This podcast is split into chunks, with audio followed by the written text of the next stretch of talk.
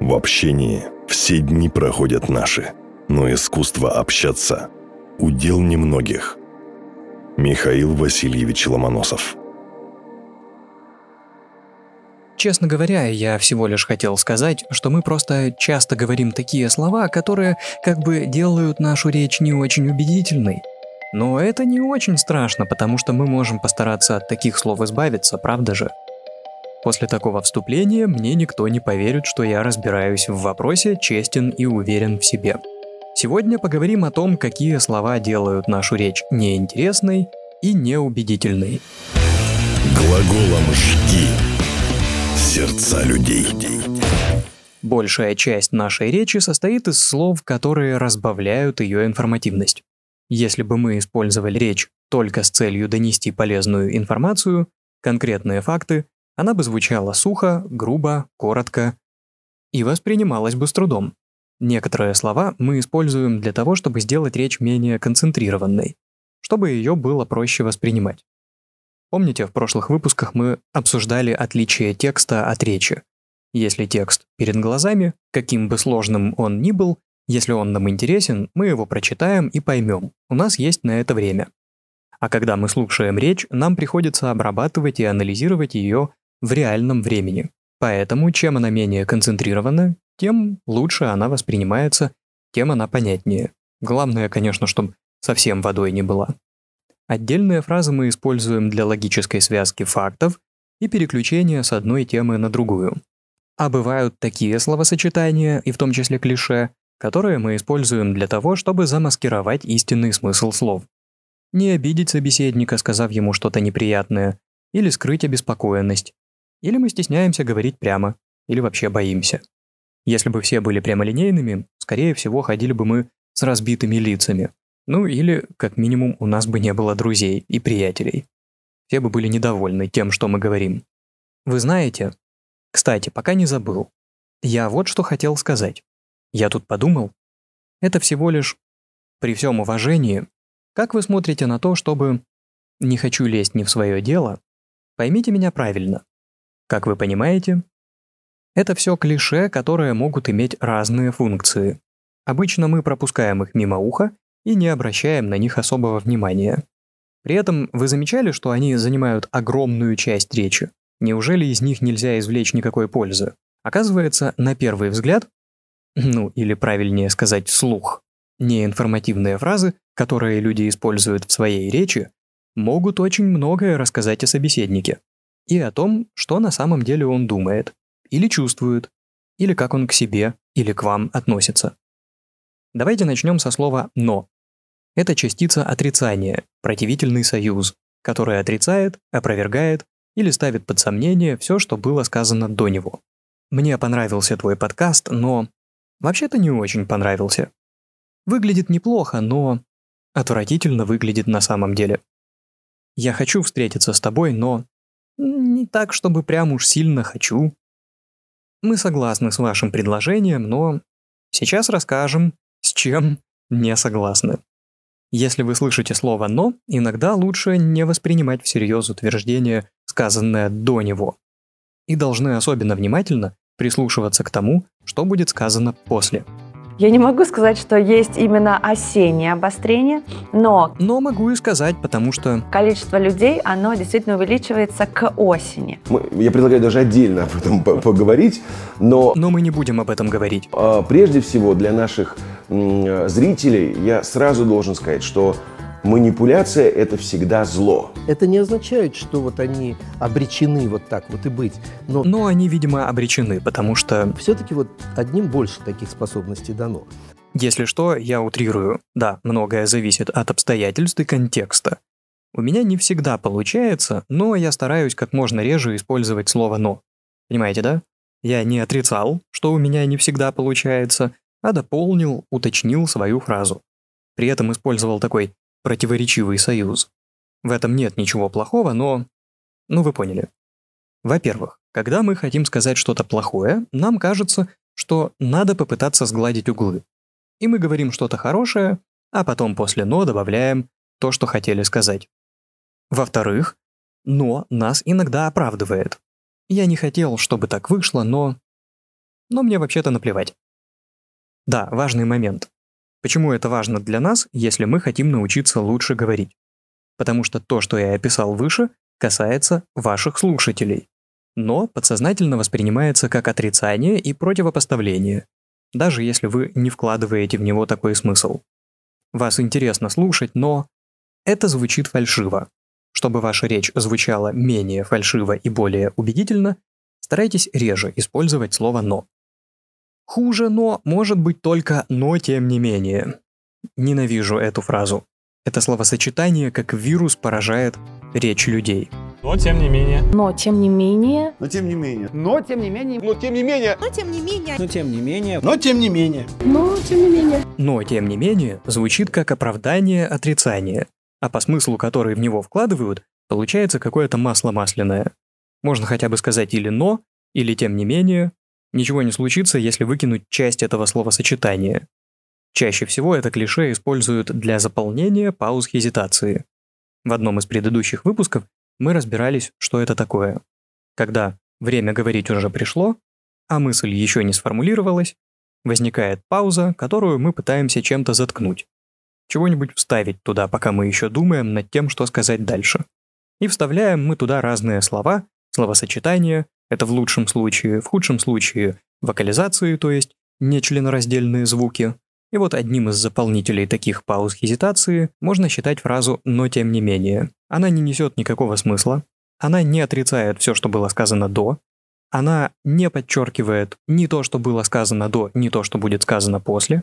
Это просто заполнитель, информационный мусор, а мусором я ее называю потому, что ее используют все, практически очень часто используют эту фразу, поэтому лично мое внимание, например, она очень сильно привлекает и отвлекает от того, что мне говорят. Тут такой эффект, я слышу, но тем не менее, и начинаю думать, ну елки-палки, неужели?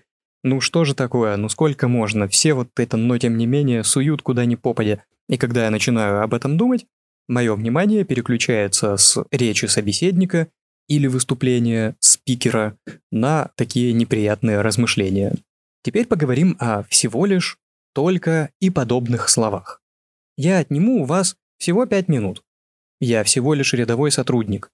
Я только на пять минут отошел. Эти слова призваны занизить значимость слов или передаваемой информации.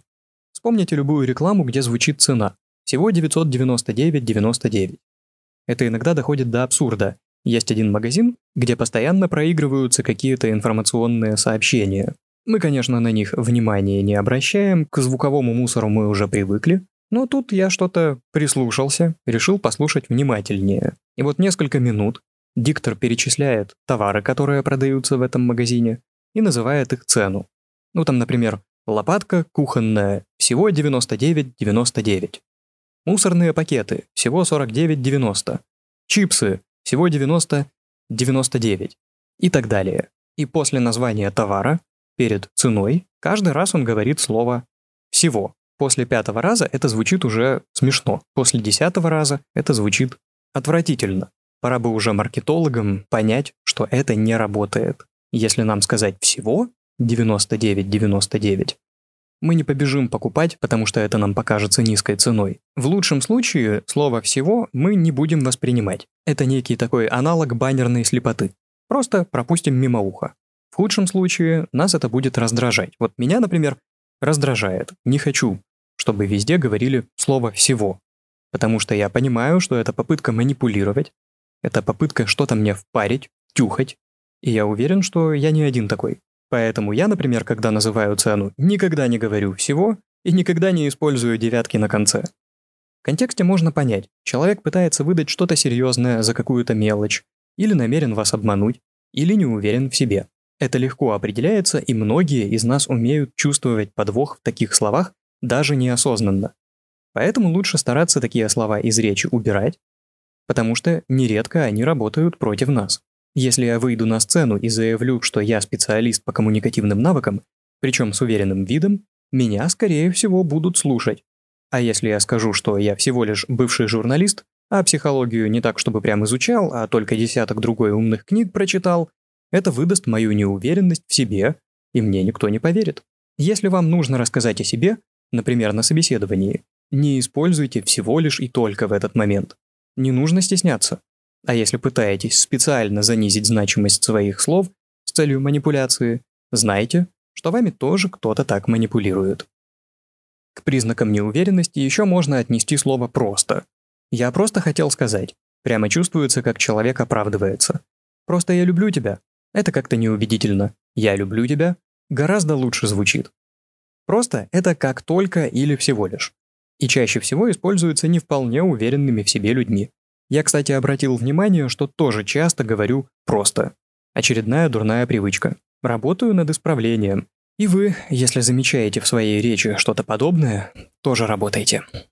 Стоит работать и над удалением из речи фраз «честно говоря», «если честно» и похожих. Вдумайтесь в смысл. Обычно я честно не говорю, а сейчас предупреждаю, внимание, скажу честно. После такой фразы обычно или будет вранье, или не будет ничего страшного, если человек использовал ее для заполнения паузы хезитации. Зато вопросы и подозрения это вызвать запросто может. Большую часть таких фраз мы используем для того, чтобы усилить значимость слов или наоборот уменьшить. Если только и всего лишь значимость уменьшают, то, как вы понимаете, разумеется, конечно, очевидно, усиливают и используются для того, чтобы вызвать согласие. Очевидно, что это слова, которые пытаются нас заставить согласиться с тем, что будет сказано после них. Потому что если это очевидно, то как тут не согласиться? А если нам не очевидно, то может это с нами что-то не так? Как вы понимаете, это утверждение, на которое уже как-то неприлично ответить «нет, не понимаю». Конечно, это как очевидно. Человек подчеркивает, что то, о чем он говорит, истинно, и спорить с этим бесполезно. Сам иногда такими словами грешу и не считаю их вообще-то чем-то уж совсем плохим, при этом осознаю, что на опытного в общении человека такие трюки не подействуют и вообще могут вызвать противоположный эффект. И снова хочу сказать, что стараться полностью избавить свою речь от таких слов не стоит. Это и не получится. А знать, какой эффект эти слова могут оказывать на нашу речь, нужно. И стараться их не использовать тогда, когда вероятность такого эффекта велика. Если слова манипуляции еще можно оставить в некотором количестве в речи, то от негативных форм предложений и вопросов стоит избавляться совсем. Почему бы нам не сходить в бар? Не погулять ли нам вечером? Такие вопросы вызывают большое желание ответить «возможно, как-нибудь» или «конечно, нет». Лучше предлагать прямо «давай сходим в бар» или «пойдем гулять вечером». А если добавить к предложению конкретную дату или время, а лучше вообще предложить выбор из нескольких вариантов, вероятность согласия повысится. Вы не хотите? Вы не знаете? Не подскажете? Это слова, выдающие неуверенного человека и склоняющие скорее к отказу и негативу, чем к развитию отношений. Не хотите принять участие? Да, не хочу. Кстати, когда-нибудь или что-то вроде нередко означает «надеюсь, никогда». Надо встретиться, прогуляться. Да, как-нибудь обязательно. Как-нибудь и когда-нибудь – это очень неопределенно. Если вам так отвечают, вас, скорее всего, не хотят обидеть отказом. Это такие клише, которые все понимают. Если вы так отвечаете, вам приятно, что вы не доставили человеку негативных эмоций. Человек же понимает, что вы не хотите и, скорее всего, больше предлагать не будет. Все довольны. Хотя есть люди, склонные надеяться на положительный исход, не получив твердого «нет». Так что иногда лучше сказать прямо, не давая поводов для лишних надежд. Это в первую очередь касается отношений. Если вам не интересен человек, который проявляет к вам знаки внимания или вообще желание с вами общаться, говорите прямо. Вам с ним не жить, детей не крестить, возможно, вы не увидитесь больше никогда, так что нечего осторожничать. Может быть, конечно, на короткое время вы ему сделаете неприятно, зато потом он не будет мучительно ждать от вас взаимности и рассчитывать на что-то. Когда мы говорим о словах и фразах, которые скрывают истинный смысл или чувства, эмоции, мы обсуждаем то, что Алан Пиз и Алан Гарнер называют метаязык в своей книге «Язык разговора». Они приводят определение этого понятия из словаря Маккери – язык, который скрывает истинный смысл выражаемого обычным языком. В русском языке у слова метаязык немного другое определение, поэтому я бы с осторожностью использовал этот термин. Трудности перевода и языковые особенности приводят к некоторым неточностям. Книга написана о носителях, и носителями английского языка. Поэтому я могу порекомендовать ее к прочтению с оговоркой, что содержание ее стоит адаптировать под наши реалии. Это не научный труд, не учебник, а популярная массовая литература. Но полезные вещи из нее почерпнуть можно, и подумать тоже есть о чем. Написана книга простым языком, с юмором, читать ее интересно, и там еще много любопытных примеров, которые я не озвучил, так что рекомендую. Читайте хорошие книги и работайте над своей речью. Мы часто говорим, не задумываясь о том, что говорим и как. Полезной информации в нашей речи минимальное количество. Все остальное – заполнители пауз, вспомогательные и связующие конструкции, фразы, смягчающие, поясняющие или дополняющие содержание. Не использовать их невозможно. Вопрос в том только, чем свою речь наполнять. Чтобы она звучала живее и интереснее, привлекательнее, нужно работать над наполнением ее чем-то оригинальным. Перефразировать афоризм, подобрать полезный синоним, сказать что-то необычное, чтобы подстегнуть внимание слушателя, метко пошутить, а где-то, может быть, даже и промолчать. Вспомните про паузы хезитации и их заполнение или незаполнение. Это очень сложная работа для нашего мозга – мозг потребляет колоссальное количество энергии в активном состоянии, поэтому имеет встроенные механизмы экономии энергии. Наполняя свою речь заезженными фразами, не следя за речью, мы как раз экономим энергию.